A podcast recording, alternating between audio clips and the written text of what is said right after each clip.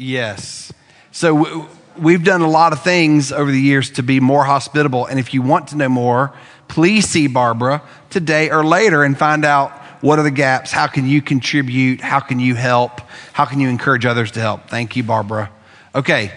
Um, and if you missed Ingram's announcement at the very beginning, there's a very special lunch and event um, for uh, Lane Jones after this. And even if you're newer to Covenant, you, it's a great chance to be around Win and Lane and maybe hear more of her story. Um, but if you've been here for a long time, you know how precious they both are, and you're going to stay and celebrate that. If you have questions about that, ask them right afterwards. So let's fly. Let me pray. Father in heaven, thank you for opportunity today to honor our own members. Um, Win, who is serving his wife so well, and remember Lane and all she's meant to this body, and to cherish memories with her and on her behalf. Thank you for Barbara's announcement and an opportunity for us to practice hospitality as one big family for families in acute need. Uh, grant us the grace we need from you to respond to your invitations. Please open our hearts as we open your word together today. In Jesus' name, amen. Okay, if you have the thing, we're going to look at the sheets on the front. We're going to look at the verses on the front in the big blue box. We're going to start there. And I'm going to zoom because I really want to end before noon because of the thing for Lane. Um, y'all are surprised. Today, I'm going to go fast. Okay, like all, unlike all the other days, I'm going to talk really fast. Okay. Um, so let me just give you some passages you could write down that are related to the first two on the front in 1 Corinthians 16, 1 through 4, Paul tells the Corinthians, hey, on the first day of the week, set some money aside for the relief of the saints. 1 Corinthians 16, 1 through 4. You've probably heard that passage preached about the importance of giving or tithing, but the direct reason they were collecting money in 1 Corinthians 16, 1 through 4 was to take up a collection for the saints, and that meant the saints in Jerusalem who had been dispossessed because they identified with Jesus. So, Jews in the first century, if you said, Yes, Jesus is our Messiah, and your family said, No, he's not, you no longer get the inheritance that you were going to get. So, a lot of Jewish Christians were put out of their families and cut off from their inheritance and lost their jobs and faced all kinds of severe persecution because they identified with Jesus, and all of a sudden they were dealing with some pretty severe poverty. Okay, so 1 Corinthians 6 1 through 4 is one of the passages where Paul mentions the collection for the poor. 2 Corinthians chapter 8 and 9, he does two whole chapters about it, and we're going to look at a big section of that today together. Okay, the end of Romans 15 Paul is a good preacher. He has two conclusions to Romans. So, chapter 15 is his first conclusion. And uh, much like Robbie Holt, there's a second conclusion following the first conclusion in chapter 16. And so, but Romans is a big support letter. In Romans, Paul's clarifying the gospel that he preaches, and we're really thankful for that. And it's, it's God's inspired word through the Apostle Paul. And what Paul was doing was writing a support letter to churches in Rome because he wanted to go from where they were through them on to Spain, taking the gospel further and further west. Okay, and one of the things that Paul mentions in Romans 15, we're going to read in a minute, is he's passing, he's going to pass through Rome. He doesn't pass through Rome because he's so committed on taking the collection for the poor from the Gentile Christians to the Jewish Christians. He's arrested in Jerusalem and ends up in prison in Rome for two years from the, where he writes lots of his letters. Okay, but we're working to there. So 1 Corinthians 16, 2 Corinthians 8, 9, Romans 15, okay, he mentions this collection for the poor, okay? Um, but the earliest reference to it is in Galatians 2. So this is what you know there's four places in Paul's letter letters where he, he, members, he, he mentions the collection for the poor among the Gentile churches. Remember, Paul's the apostle to the Gentile churches.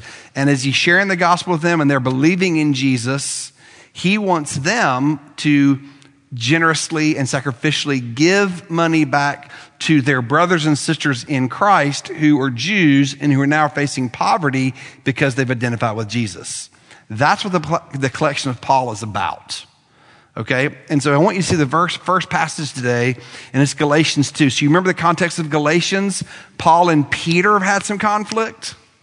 And Paul has said, I had to confront Peter to his face because he was, he was ripping the gospel apart because Peter, a Jew who believed that Jesus, the apostle Peter, believes that Jesus is the Messiah. Of course he does. He was eating barbecue, so to speak, with the Gentiles until the Judaizers showed up. And when his homeboy showed up, he turned his back on the Gentiles. And when Paul showed up, he got in his face and said, You are ripping the gospel to the ground. Right? So it was very much about the gospel. And in that context, Paul in Galatians 1 and 2 is saying, Hey, we're now, if you believe in Jesus, you're now in the one family of Abraham. Jew and Gentile alike. There is no longer Jew and Gentile right? Paul says it so radically. He says there is no male and female. He doesn't mean there are no longer males and females.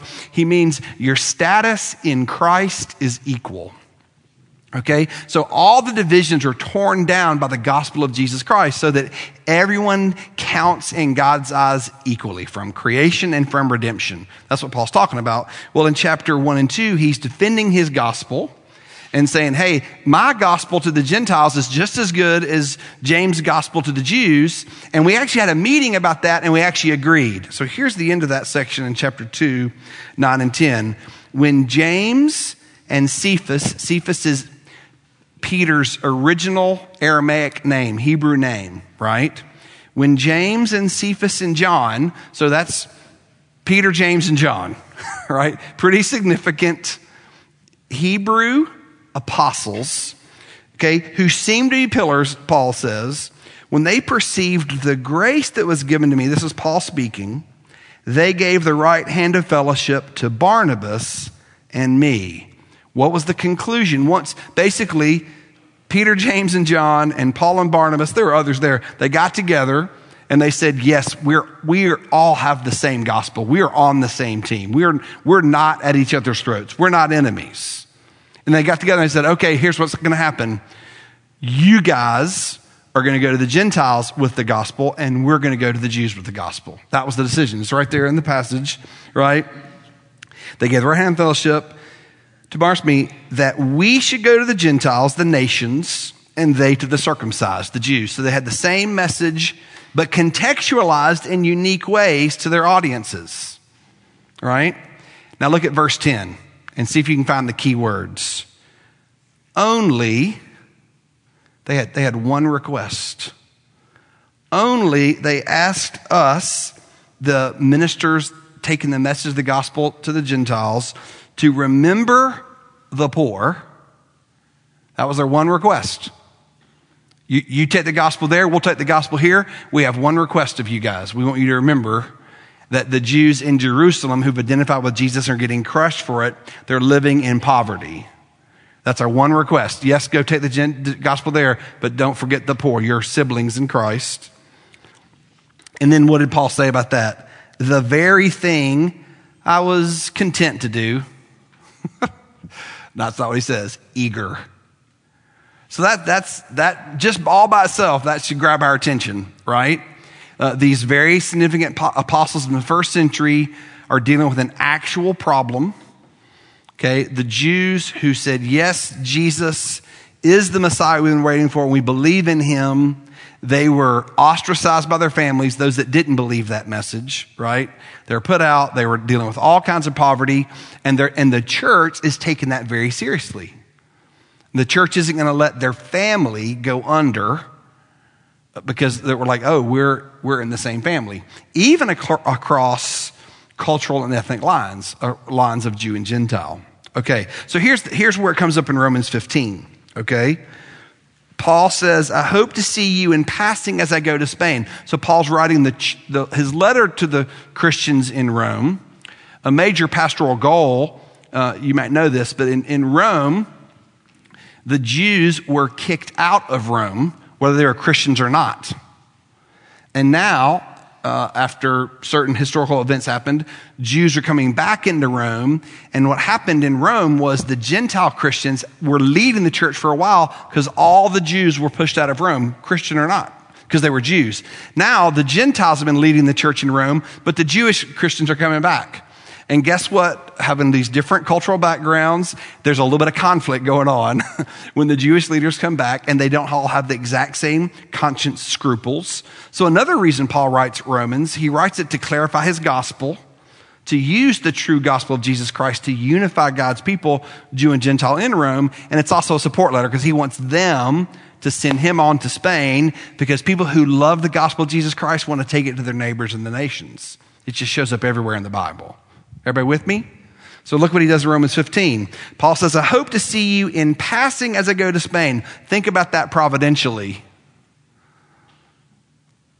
He will be locked up in prison for two years in Rome.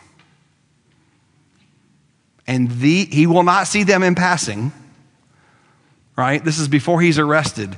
And the reason Paul is arrested and ends up in prison in Rome for two years is when the prophet Agabus comes, Paul is taking the collection from all the Gentile churches. We're going to read about that today. But at the end of the book of Acts, Paul is taking all the collection from the Gentile churches along with other approved leaders. He's got the, the gifts from the Gentile churches and he's taking it to Jerusalem to meet the needs of these people they've been talking about in all these passages. And at one point, Agabus shows up. Remember what he says? And he's got fetters on his arms. And he's like, the one who carries this gift to Jerusalem is going to end up like this. And Luke, who wrote Luke and Acts, and everybody else says, don't go. And Paul basically says, over my dead body.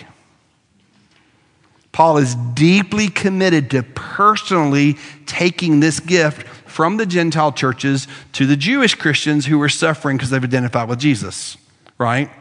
It's really important to Paul's ministry. So important, even though the prophet Agabus says, Yeah, and you're going to get locked up, Paul says, Yes, and I'm going.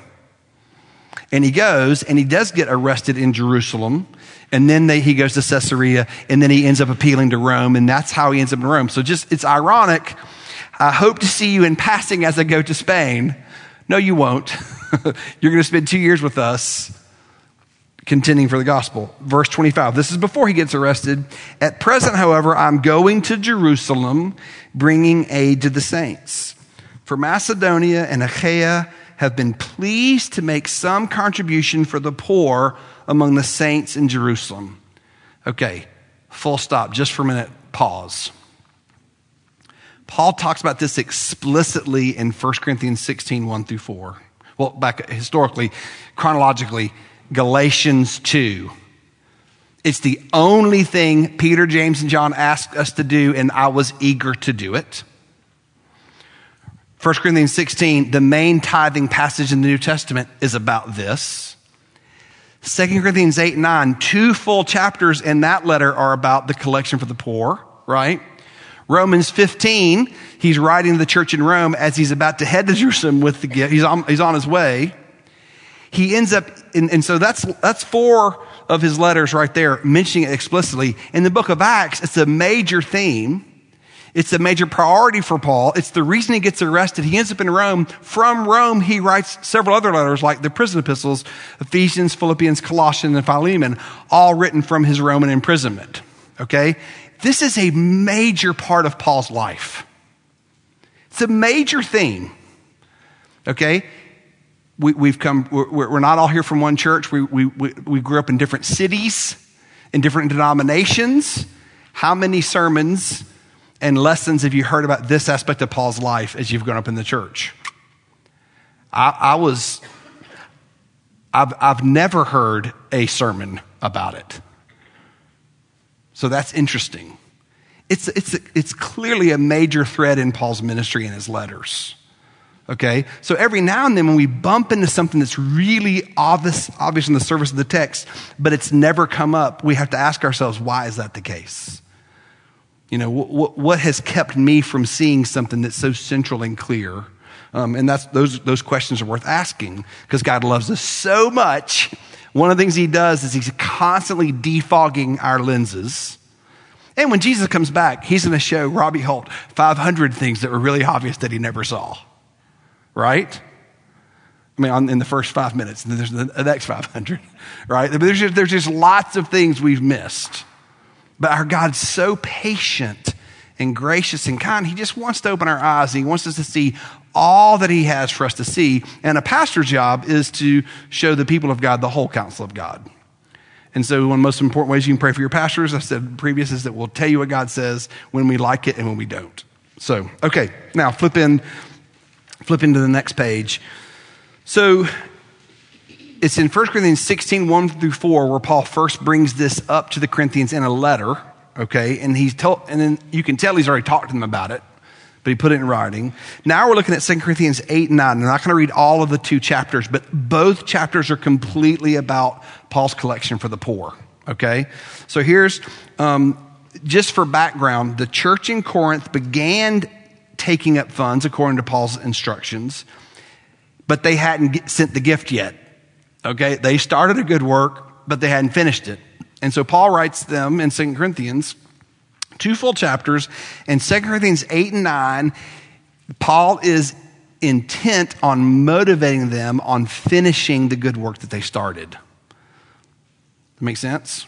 Now, not everyone in this room has raised teenagers, but I'll tell you, this is, this is what parents do, right?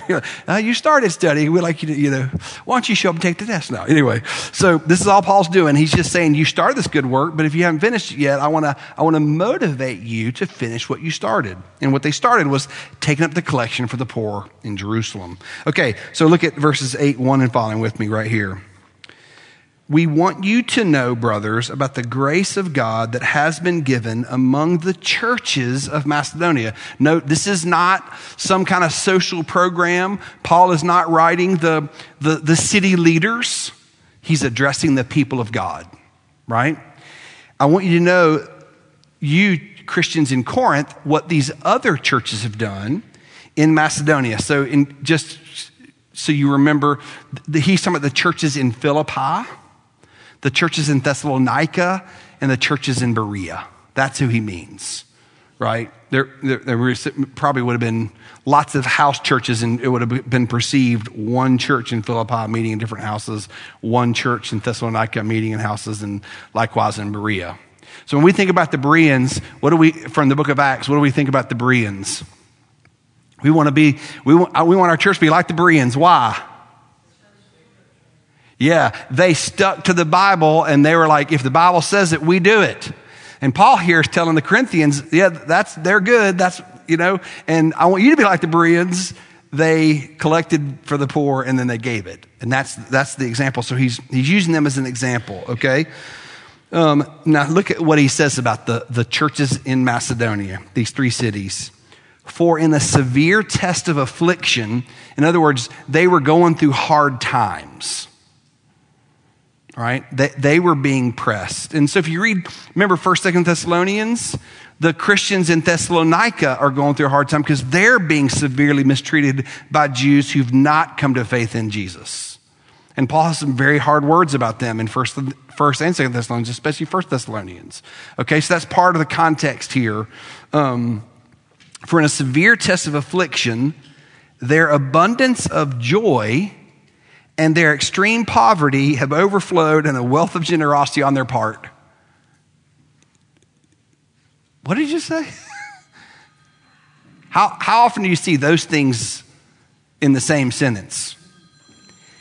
In their abundance of joy and their extreme poverty. Isn't that amazing? Right? They're in a severe test of affliction and they've got severe poverty but they're, they're so full of joy because they've met God in Christ Jesus. And the Spirit is working among them that it's overflowing in acts of generosity.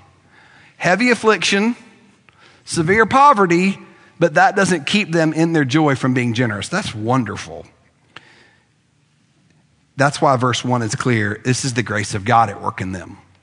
This is not about works. This is the overflow of grace, right? That's really clear in the passage. Okay, verse 3 For they gave according to their means, as I can testify, and beyond their means, of their own accord, begging us earnestly for the favor, that's the same word grace, of taking part in the relief of the saints. So, like, we know, we, we know the topic is, we know what it's all about. Just break that down with me, verse 3 a little bit Uh, they gave beyond their means, it was costly. They gave of their own accord. Paul didn't have to write them a two chapter. He's writing the Corinthians because they need to get their act together. He didn't have to write the follow up letter to the Macedonians. They, they were compelled internally to do it. And not only that, they begged to participate in this grace. They, they, just couldn't wait. Paul, please, please, please, please, please let us contribute. We, we have siblings now in another part of the world. We used to hate them, they used to hate us, but now we're all in Jesus Christ together. We're family. And, and they're suffering because they believed in Jesus, who's their Lord and, and their Messiah and our Savior. And we've never met them, but they're our family. And they're suffering now. Can we please help? That, that's what Paul's describing. And he's telling that story to motivate the Corinthians, right? And so he's motivating them by an example of people who have experienced grace and are living by grace. Do you see it? The word grace is all over the passage. This is the grace of God at work in them. Um, okay, verse 5. And this, they did, they're doing all this not as we expected. This is amazing but they gave themselves first to the Lord and then by the will of God to us. You see what Paul's saying there? Paul's like, this is the, I know I'm seeing the grace of God work in them because in severe affliction, they've got joy and in severe poverty, they're being generous. So I know it's the grace of God. And, and now I can really explain it to you. It, it even shocked me, Paul just said, against my expectations. The reason they're doing it is they gave their hearts to the Lord and then they gave themselves to us. Does that make sense? So, this is a very God centered action. Paul is going out of his way to be explicit. This is about grace and this is about God, right? And it's overflowing in an act of concrete generosity to people they now they used to see as enemies but now they see as family. Okay, that's wonderful. Okay, verse 6. Accordingly, we urge Titus that as he had started, so he should complete among y'all this act of grace. Please see that. Grace, grace, grace, grace, favor, grace, grace, right?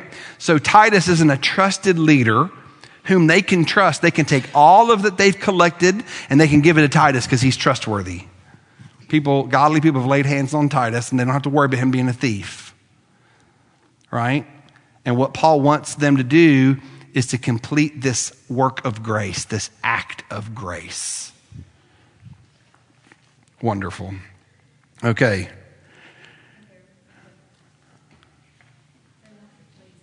They want to please God. That's it. That's right. The, the heart of it is God Himself, which will, and it comes back to that. You're exactly right. They gave them their hearts first to the Lord right? They're, they've experienced God's grace and they're responding to God's grace. This is worship, right? This isn't, this isn't some social agenda. This isn't activism. This isn't politics. This is God graciously speaking to his own people and, sa- and showing us what it's like when his grace w- washes into our lives, right? It produces an overflow like in so many other ways. Okay, so verse 6 Accordingly, we urge Titus that as he had started, so he should complete among y'all this act of grace. But as you excel in everything, in faith, in speech, in knowledge, in all earnestness, and in our love for you, see that you excel in this act of grace also. So, this is the first imperative in the passage. I want you to excel in this act of grace. I want this act of grace to crash into your life and just go viral. That's what Paul's saying to the Corinthians. Not this law, not this set of rules. I want to happen in your hearts what happened in the hearts of the Macedonian believers. I want you to be enthralled by God's generous grace to you, so you're longing to be generous and gracious to others. That's all he's doing. Really simple, straightforward. Okay, so let's flip over uh, to the next page.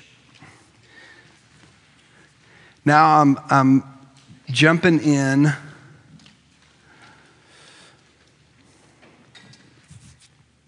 All right. Look at verse 8 above the, the, right side. I say this not as a command, but to prove by the earnestness of others that your love also is genuine. And now Paul wants to just, he's been saying grace, grace, grace, grace, grace, but this is 2 Corinthians 8 9.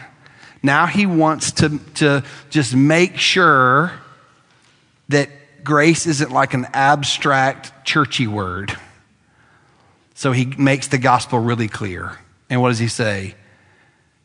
For you know the grace of our Lord Jesus Christ, that though he was rich, yet for your sake he became poor, so that you, by his poverty, might be made rich.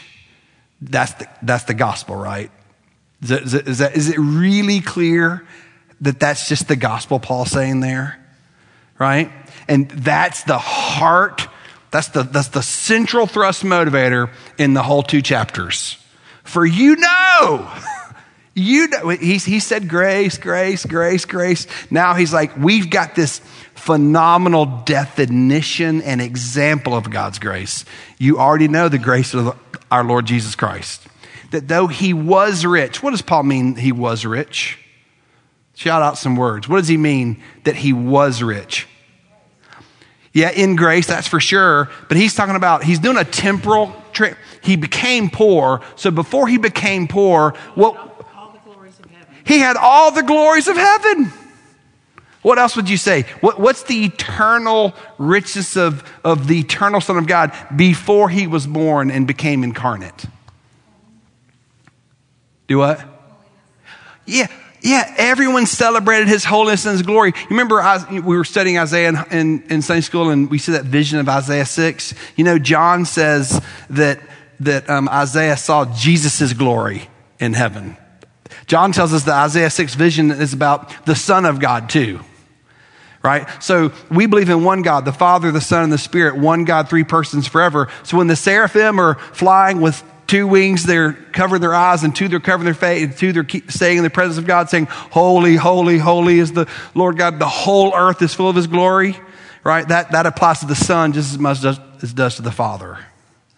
So that all glorious, all eternal, all honored, all powerful, all wise, all wonderful, all completely God, eternal Son of God, became poor. So, what does Paul mean by he, he became poor? Let's just just talk about it for a minute. How did the eternal Son of God become poor? Name some of the ways. Do what? Yeah. Yeah, he added to himself our real humanity. And when you watch the man Christ Jesus, he hungers. The bread of life. He was humbled, and he was humble. That's great. Well, what house did he experience poverty? He was rejected instead of worshiped. The eternal Son of God added our humanity, walked on the earth, accepted all those limit, human limitations, and though he should have been celebrated as the king we've always wanted and the eternal Son, he was rejected, despised, misunderstood, mistreated. How else was he poor? His own family rejected him. Now, uh, uh, Lots of them. It had to hurt. He didn't have a home. He didn't have a, oh, the son of, birds of the air have nests, foxes have holes, and the birds there have nests, but the son of man has nowhere to lay his head. He, when he went into his itinerant three year ministry, he was, he didn't have a home. He, he depended on the generosity and the hospitalities of others, or he slept outside when I preached this at Urban Hope Community Church, that not this, but that passage, I said he couch surfed because that happens in that community. You go from couch to couch. He was needy. What was it back there? Oh. Yeah. Yeah, he did. Okay. He, he, here's the, go, Jeannie. Yeah, yeah. The father rightfully turned himself from the man Christ Jesus on the cross because he took all of our sins upon himself. So, how about this depth of poverty? All of our debts were placed on him. So, he who was rich for your sake became poor so that you, through his voluntary impoverishment, might be made rich for five minutes forever. In, in immeasurable amounts for, time, for beyond time, immeasurable eternity pretty great. right? And that, that when, when Paul keeps saying grace, grace, grace here, and the grace of God's operative and grace of God's flowing in your life, he mean this is the heart of it. For you know the grace of our Lord Jesus Christ, that though he was rich, yet for your sake he became poor, so that you th- by his poverty might be made rich. And one of the poverties is when, when Mary and Joseph brought him in, the true Lamb of God, the, the rightful sacrifice to deal with the impurities of the law, were to bring a lamb. Joseph and Mary are bringing the Lamb of God to the temple, but they can't afford a lamb. That's why they brought two turtle doves. That was the Levitical, it's Leviticus 12. That was the law for the family that can't afford the primary sacrifice. So when Joseph and Mary are bringing the Lamb of God to the temple to dedicate him, they can't afford the appropriate, the, the, the standard offering, so they bring the offering for the poor. So he was born into a poor family and to an insignificant town was rejected, but that was for you, right? He did that so that you and I in him would have unbelievable riches forever and ever and ever. And Paul is saying to the church in Corinth, when that clicks, right? When, when that penny drops, it frees you up in some unbelievable ways in the present because this age we're living in that we put so much emphasis on, this age is very short. But you're already heirs of the age to come. Jesus is, is the rightful heir of all the blessings of the age to come, and you're in Jesus. So even if you're going to like extra suffer now in this age, you, you're made for the age to come. It's never going to end. And you can't even imagine your wealth that already belongs to you in the age to come. That's the kind of logic Paul's using. Does that make sense? And therefore, it's freed up people, even people that are suffering, to be generous I got to fly. Okay, here we go. Um, so, he, so, but Paul's not done. he, he understands that motivating hearts is hard work. So he's given an example of a church enthralled by God's grace. He's given us the primary picture of God's grace, which is Jesus Christ becoming impoverished to enrich us. And that's worth meditating on for a year, by the way, right? 2 Corinthians 8 and 9, you, you, you will never plumb the depths of 2 Corinthians 8 9. So great. Okay, but he's, but he's going to keep going. And in this matter, verse 10, I give my judgment. This benefits you. Isn't that great? um, so, am I taking up an offering from you to meet the needs of the Jewish Christians over here whom you've never met, who you used to hate?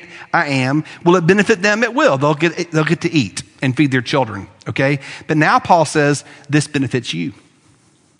You, the giver, this is good for you. This benefits you who a year ago started not only to do this work, but also to desire to do it. So now finish doing it as well, so that your readiness in desiring it may be matched by your completing it out of what you have. For if the readiness is there, it's acceptable according to what a person has, not according to what he does not have. I know the Macedonians are giving beyond their means. I'm not even asking you to give beyond your means. Don't do that. Give according to your ability. For I do not mean that others should be eased and you be burdened. Paul was not a Marxist. But that as a matter of fairness, your abundance at the present time should supply their need, so that their abundance may supply your need, that there may be fairness, equality. As is written, whoever, whoever gathered much had nothing left over, and whoever gathered little had no lack. That's a reference to Exodus 16 and the manna. God's the one who supplies all that we need, and there's always enough. Okay, all right, so now I'm not going to read 816 through 95, but I want you to see what Paul does in that section is he talks about the wisdom of doing significant projects and he highlights trusted partners, Titus and others. It's all for God's glory. That's a big theme in that section. Making concrete plans and following through with them, that's good. So, as I said above there in my notes, touchdowns are better than punts. So, in the SEC country, can we say that? That's what Paul's saying to the Corinthians. If, if he was writing to churches in Alabama, he'd be like, guys, you all know touchdowns are better than punts. That's what he's saying here. But I just put on the side next to that 816 through 95, which I encourage you to read, I put Urban Hope Community Church. Because part of what you need to bless others is just trusted partners who are deeply invested in the kind of things we're talking about today. And like faith promise. No, not faith promise. Sorry. Family promise. Faith promise is how we give to our missionaries. But family promise, right? It's just you may have noticed this that the, the, the, secret to parenting is sneaky partnerships. Well, sometimes that's the secret to ministry too. It's the sneaky partnerships. It's being innocent as doves, but wise as serpents. It's figuring out how to partner together in ways when it's tricky. Okay, um, now look at 9, 6, and following. More motivation. Now, if you're in the room right now and you're a Bible teacher, you're about to see words that just really make you happy. The point is this hey, if you're teaching the Bible and the author says, now the point of what we've been saying is X, that you take that to the bank, right? Like it's, you don't have to, there's no debate now. Like what, what's Paul's point? What's he driving at? The point is this. And look at what he does. He, he pulls all this great Old Testament stuff, which is really interesting because the Corinthians were almost, almost all Gentile. There were some Jews in Corinth, but the Corinthian church was largely a Gentile church. And Paul here alludes to like a ton of Old Testament stuff, including Isaiah 55, which we read Sunday. The point is this whoever sows sparingly will also reap sparingly, whoever sows bountifully will also reap bountifully. You see what he's saying? If he could stop right there and ask you a question, he would say, Do you want to reap sparingly or do you want to reap bountifully? You see, you see what Paul's doing here? He wants you to be greatly enriched in the most significant ways. Do you want to bear, do you want to reap sparingly? Do you want to have short treasure? You want to have a little bit of treasure for a very short period of time and be very comfortable in the present? Or do you want to have immeasurable treasure forever and ever, ever and have joy in God's presence in living in, a, in the new way that's only possible through faith in Christ Jesus. So that's what Paul's talking about here. This is not health and wealth stuff. This isn't if you give to your preacher, I'd love to have health. If you give to your preacher today, I guarantee you, God will bless you. Check's right here. That is bogus baloney. The Corinthians might give and give and give for years and get no richer in this age. It might only hurt them in the present age to give, but they're going to live forever. And that, and Paul gets there. Okay, so um, we don't believe in the health and wealth gospel, even though we do sometimes in our hearts. We don't believe it, right? It isn't true. Um, okay, so each one must give as he's decided in his heart. Isn't that great? Paul is not making a rule for the churches. He's writing to the churches and he's like, hey, all of you just make a free decision.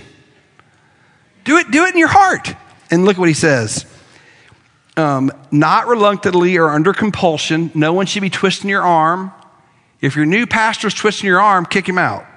Okay? For God loves a cheerful giver. Now, does this verse mean that God will love you if you are a cheerful giver? Is that what it means? Not at all. You never, ever, ever earn God's love. So, what does it mean? God delights in givers who give out of joy. He loves it. That's what it means. You don't, God doesn't love you more based on your performance. That's not what this means, right? God delights in people who are generous out of a generous, cheerful, joyful heart. So, if you belong to God, one of the questions you ask sometimes is like, you know, how do I give God pleasure? How do I, how do I express my love for, for God? And one of the ways is to be generous and to do it from your heart. Okay. Whoop, whoop. 1146. All right. And so here, remember, the point is this verse 8 and God is able to make all grace abound to you, so that having all sufficiency in all things at all times, you may abound in every good work. That's the present wealth Paul wants for you. Does that make sense? It's not health and wealth gospel in that shallow way. If you give a thousand dollars to your pastor today, you're going to get a European vacation and seven, seven houses and fancy cars. That's the false stuff. Paul is saying, I want you to respond to who God is and how he's treated you. I want you to meet needs, but I want you to, I want it to come out of a grace changed heart that celebrates God. And God is funding that. That's what he's saying here. God is funding that kind of joy. God is funding that kind of generosity. That's what's great. God's able to make all grace abound to you so that having all sufficiency in all things at all times you may abound in every good work, which would include like ministries of encouragement, ministries of service, baking a cake for Betsy Morris so when she has international students who haven't met Jesus yet and they come to her home so she can sneakily tell them about Jesus, she could also hand them, you know, a taco or a piece of cake or amazing Thai food, whatever it is. Right? So there's just all kinds of ways to participate. God is able to make all grace abound to you in every good work. Being generous is not the only good work, but it's the one emphasized in this passage. As is written, He's distributed freely. He he has given to the poor. His righteousness endures forever. That's a quote from Psalm 112. Okay. He who supplies seed to the sower and bread for food will supply and multiply your seed for sowing and increase the harvest of your righteousness.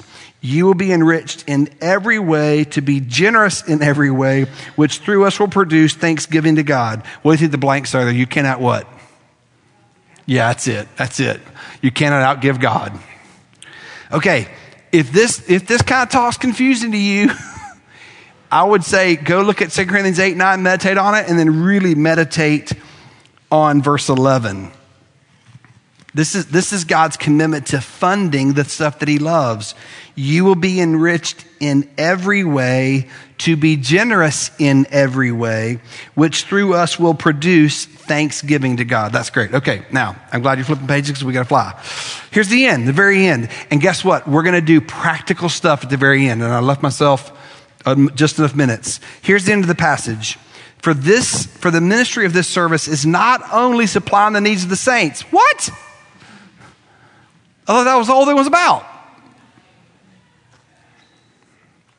But also, it, this, this ministry, which is giving, meeting the needs of the poor saints in Jerusalem, is also overflowing in many thanksgivings to God. The Macedonians are thanking God for the privilege of participating. The Jewish Christians in Jerusalem are thanking God that their needs are being met. And if you participate, Paul's like, here's the suggestion you're going to you're going to be giving God thanks that you got to participate in this. If, if, if you get your heart right by the grace of God, not in other ways. Okay. How? By their approval of this service, they glorify God because of your. This is really about those that receive it and those that hear about the Corinthians participating. By your submission that comes from your confession of the gospel of Christ. Once again, the gospel is clear and center, central and the generosity of your contribution for them and for all others, while they long for you and pray for you because of the surpassing grace of God upon you. Thanks be to God for his inexpressible gift. Okay, good. We did that. Corinthians 8, 9. Read it again at another pace one day. But I want to end here, okay, in 1 Timothy 6. Paul, remember, 1st and 2nd Timothy are not letters by Timothy. The apostle Paul wrote a young pastor named Timothy two letters to tell him how to be a pastor. That's great right? That's gold for people like me, right? Because the apostle Paul wrote a pastor a letter about how to be a pastor. Pretty great. Well, the end of First Corinthians, sorry, First Timothy 6, he tells Timothy how to pastor people who have wealth. And I want you to hear it because the generous heart of God drives the passage. The generous heart of God drives the passage, okay? So here, here's some practical things. There's seven practical things to do if you're wealthy. And uh, our standards compared to the first century people, everyone in this room is crazy, wild, wealthy. That's just a, that's a fact, okay? They were, you know, it's a different culture. Okay, here we go. As for the rich in this present age, know what he did there? Not in the first century. This present age means in between Christ's two advents. So we're in the same age. This age was inaugurated by the death and resurrection and ascension of Jesus Christ. And this age will be consummated when Jesus Christ returns. And then the new age, which is already here in Jesus in the Spirit, will overtake everything. So this is for any pastor during this whole time between these two advents, okay? For as for the rich in this present age, charge them. So here's seven things. You can write them down. Here's what I'm supposed to charge you to do. Number one, it's negative. Don't be haughty. So here's a real test of whether or not you believe the health and wealth gospel. If you have wealth and you're haughty, it's either worldly pride or spiritual pride. And Paul says pride's a killer, so don't be haughty. Number two, tell them not to set their hope on the uncertainty of riches. Riches can't do for you what you think they can. Number three, put your hope on God who richly, okay, so number, number three is put your hope on God. We'll come back to the reason why. It's coming. Hold on. Now, verse 18. They, that is the rich in this present age, are to do good. That's the next one. To be rich in good works. That's the next one. To be generous and ready to share. Okay? So that's what I'm supposed to tell people with wealth to do. To don't don't be haughty, don't trust in riches, do trust in God, and then in order, number one, do good. Well, this is number four. Do good, be rich in good works, be generous and ready to share. And now, let's look at verse 17 and 19. Here's, here's the reason you're supposed to put your trust in God, not in your riches. Look at, listen to the description of God. God who richly provides us with everything to enjoy. Please let those words pop off the page. What is God like? He's generous. And if He's given you a lot, He gave you a lot to enjoy it. The Apostle Paul said it right there. See that? Paul has a very positive view of the creation, go read chapter 4, and of wealth. Paul is, he's not anti creation, he's not anti the body, he's not anti wealth. He's, he has very strong words against greed, but he's not anti wealth. God's given us everything to enjoy. And then, what, what are you doing when you are good, rich in good works, generous and ready to share? By the way, did you know the, the rich in this age, the uncertainty of riches. God richly provides us with enjoy. They're to do good, to be rich in good works. He uses the same word for riches all four times. So, to be rich in good works, it's, it's, it's not a ne- rich is not a negative word for Paul. Right? You're, we're to be good, to be rich in good works, generous and ready to share.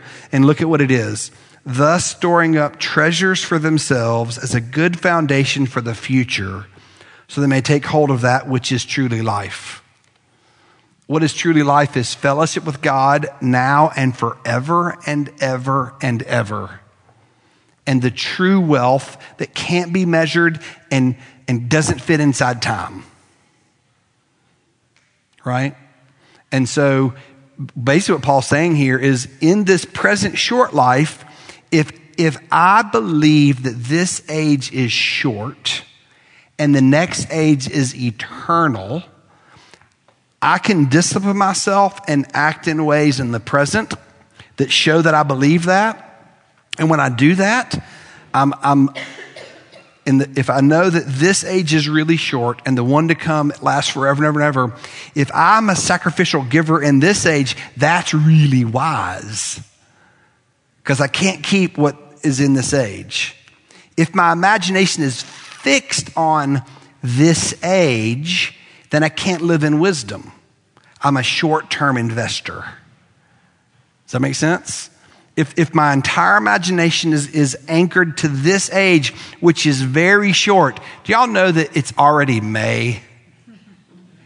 It was Christmas 14 seconds ago. Okay, this age is short, it's flying by. When we're in, when we're in eternity, our perspective back will be like, wow, it was a it was a, it was a, a breeze. Just, life just went through. But it's, it's hard. We have to tell ourselves this, and it's my job as one of your pastors to tell you this. You and I are, are God's people, rescued by God's grace, and we're, we're living out our faith in a very, very short age. My dad turns 81 this month. That's a short life compared to the age to come. And if you can live in the present age like the age to come is never going to end, and you're already wealthy here, wealthy beyond imagination, that's a great motivator to live differently in this present age. Or your heart's telling you this age is really all there is. And I got to protect mine here because no one really, I can't trust anyone else to, to protect me. And that's the opposite of what God's saying to you. You're deeply loved. You belong to Him. And forever and ever and ever, all that's His is already yours in Christ Jesus. And that's supposed to free us up to live those ways. I got to close. We're going to go celebrate Win and Lane. Father in heaven, thank you for your rich grace to us. Lord Jesus Christ, thank you for taking your debts upon us and sharing your eternal inheritance with us. By your Spirit, free us up to believe what your word says not just on paper, but in little moments and in concrete ways. Please grant us this grace that you love to supply. In Jesus' name, amen. See you out there.